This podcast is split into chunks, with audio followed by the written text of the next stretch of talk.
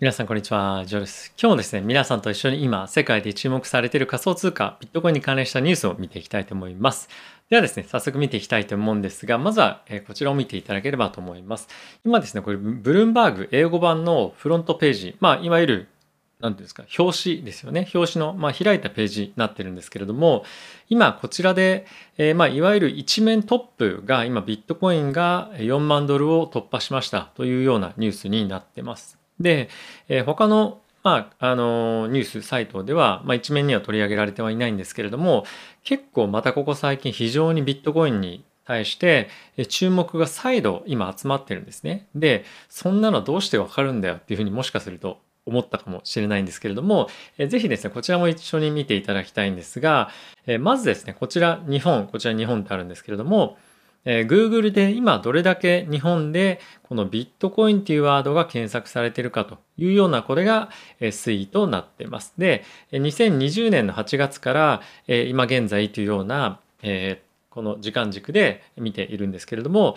ピークがですね、2021年の2月ですとか、あとは2021年の5月、まあ、ものすごく上げたタイミングと暴落したタイミング、ここが今ものすごくえ、熱があったここを100%とした時にじゃあ今のパーセンテージってどれぐらいなのかっていうのが、え、このえー、て言うんですか？チャートを見ると分かるんですけれども一旦ですね約30とか32ぐらいまで落ちたんですね。でこれが今一旦そこを打ってまた42っていうところまで戻ってきてますと。なのでボトムから考えてみても大体3割ぐらい今戻ってきていて、えー、もちろんピーク時には全く満たないんですけれども、まあ、約ですね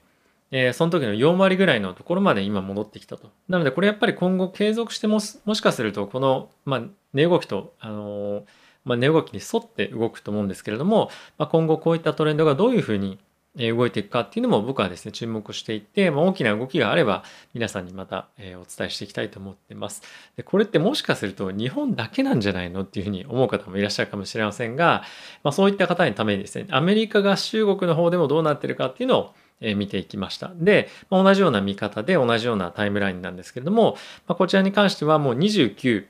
もう大体7割減っていうところまでいった。ただし、今このタイミングで43。なので、ま、結構これ戻してきてるんですよね。どちらにせよ。いずれにせよ大きく戻してきてる。なので世界的に今ビットコイン仮想通貨に対しての注目が集まってるんだよと。まだ買うかどうかというよりも、もう今目がそこに向かってきてる。これ非常に重要なことだと思うので、今後ですね、まあいろいろ考えていく上で、え今どこに注目が集まってるかっていうのも結構重要だと思うので、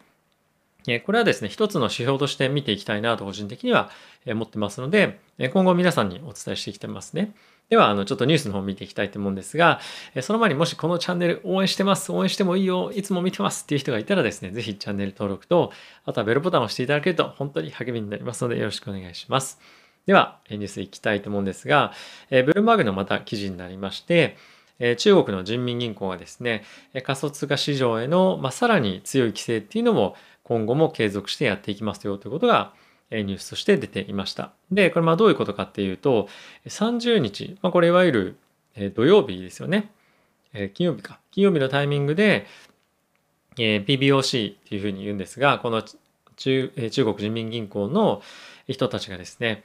今後今あの仮想通貨に対してどういうふうな規制をしていくか、この7月、12月期の優先事項をどんなことにするかってことを会合で話してでかつこの中で引き続き仮想通貨市場に対しては、まあ、規制を強化もしくはその監視して何か必要に応じてやっていこうということが話されたということらしいです。で今後何が起こるかっていうとまだもちろんあの分からないんですけれども今今後さらにもっと厳しい、えー、規制が入ってくるとすれば中国人に対して、まあ、いわゆるその国民に対してですねビットコイン仮想通貨の保有自体を禁止するということがまあ考えられるんじゃないかっていう以前ですねブルームバーグでも記事出てましたけれども、ま、もしかするとそういった規制っていうのも出てくる可能性は十分あるんじゃないかなと思うので、まあ、そのあたりのニュースは、まあ、あの警戒というか、まあ、考えておいた方がいいのかなと思うんですがただしじゃあそのニュースが出てきた時にものすごく仮想通貨市場に対してマイナスに移るかどうかっていうと僕は結構それ疑問だなと思っていてもちろんあのマイナスなニュースと捉えられるかもしれないんですが結構ここ最近も中国関連のニュースに反応しなくなっていったっていうところとあとはですねやっぱり中国がこれだけビットコインに対して、まあ、いわゆる規制をかけるってことはやっぱり以前もお伝えしたんですけれどもやっぱりビットコインが怖いんですよね。であとそういったものに規制すれば規制するほどやっぱり資金がさらにビットコインに流れたりとかまた今後中国は例えば不動産に対してえー、さらに厳しい管理っていうのをしていったりとか、まあ、あと今後不動産市場がもしかすると暴落するかもしれないみたいな感じのニュース結構ここ最近出てきてるんですね。であとは株式市場に対しても特に、えー、大きなテック、まあ、その国よりももしかすると大きなパワーを持つかもしれないような企業ですねそういったところに対して厳しく規制をしていってると。でそういったことが今後継続して起こるようであれば株式市場とか不動産に持っているよりもちょっと一旦ビットコインに流して持っておこうかっていうような考えが全然働いてもおかしくないと思うんですよね。なので中国が経済的に危なくなったりとか、まあ、あとはそういう国内の市場に対して非常に国内市場だったりとか国内企業に対して厳しい対策をすればするほどビットコインに資金が流れる可能性は十分あると。でかつ、えー、ビットコインの保有っていうものを禁止するとしてもハードウォレットで持っていればその管理っていうのはものすごく難しいと思うんですよね。なのでえそういった方向性に動いていくんじゃないかなと思うのでこういったもしかしたら何かしらさらなる強化規制の強化っていうのが出てきても僕はビットコインに対してマイナスにならないんじゃないかなと思うので、まあ、そのあたりの動きはどうなるかっていうのは分かりませんが、えなので僕はこういった面も含めてビットコインはやっぱりアップサイドを見ていた方が長期的にもやっぱりいいんじゃないかなと思っています。はい、次のニュースいってみたいと思うんですが、えこちらマイクロストラテジーの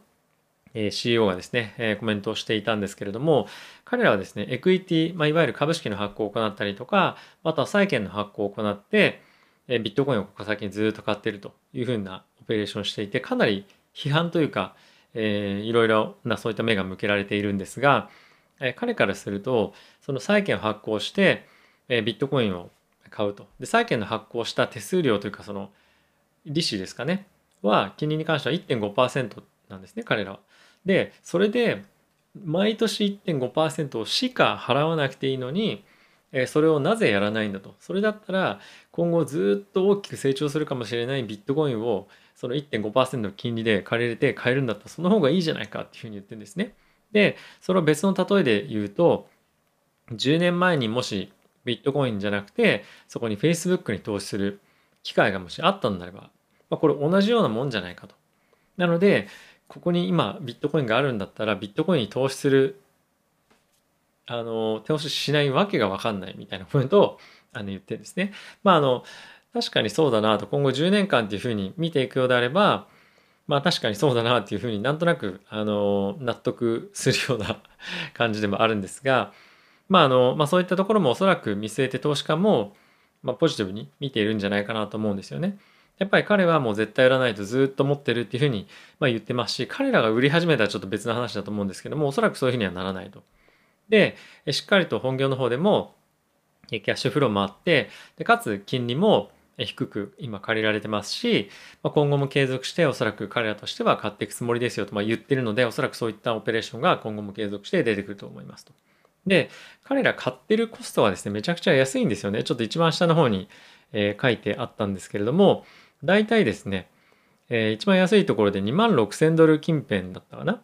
なので、え、こういったあのところで買ってるので、今後やっぱり、まあ、下がったとしても、あのそんなにダメージ大きくないと思いますし、今後もどんどんどんどん継続的に上がっていくとすれば、まあ、彼らのストラテジーって結局、まあ良かったよねっていうふうに、まあ、僕はなるんじゃないかなと思いますし、例えばどっかのタイミングで暴落来たとしても、あの仮にビットコインが継続的に成長していくというふうな、あの、を仮定した場合やっぱりこのドルコスト平均法みたいにいわゆる彼らは買ってるので、まあ、ストラテジーとしては本当に悪くないかなと。まあ、ある意味僕も別に同じことやってるようなものなので、別に借りてはないですけどね、お金は。なので、まあ、このストラテジーもしくは見方、考え方っていうのは、まあ、ある程度ちょっと納得感あるんじゃないかなと、あの僕は思いました。もしよかったら皆さんですね、あの、コメント欄にどう思うかっていうことについて書いていただけると、あの非常に興味深く皆さんで我々でですね、意見交換できると思うので、ぜひよろしくお願いします。でもう一つなんですが、まあ、新たにですね、えー、アメリカの資産運用会社なんですけれども、ゴールデンツリーという企業がビットコインを買いましたというニュースが出ていました。でゴールデンツリーって何？っていうふうに思った方もいらっしゃるかもしれませんが、えこちらが彼らのサイトになってます。いわゆるまあ金の木がここに立ってるんですが、まあ、世界、まあ、日本にもあのオフィスがあるんですけれども、世界中にオフィスを持っていて、約ですね、4兆5000億円ぐらいの資産を運用している資産運用会社になっていて約20年ぐらいですねあのもうあの歴史があるんですけれども彼らの主な投資っていうのは結構そのクレジットっていうふうに言われる商品になります。でクレジットって何っていうと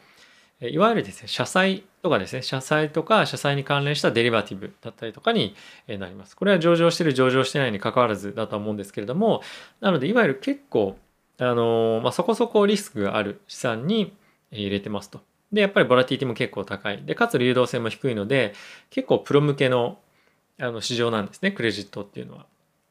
で、そこの人たちが今後、えビットコインに対してあの投資していきますよと。でただし、まあ、そんなに大きいポーションじゃなくて、小さい割合を入れていくというふうに、ね、言っていました。で、具体的にただ、どれぐらいの割合っていうふうには言ってはないんですが、例えば4兆円入ったとしましょう。でこれの1%だけ入れたとしても400億円なんですよね。なので、まあ、もっと少ないかもしれません、最初は。ですが、0.5%だとしても200億円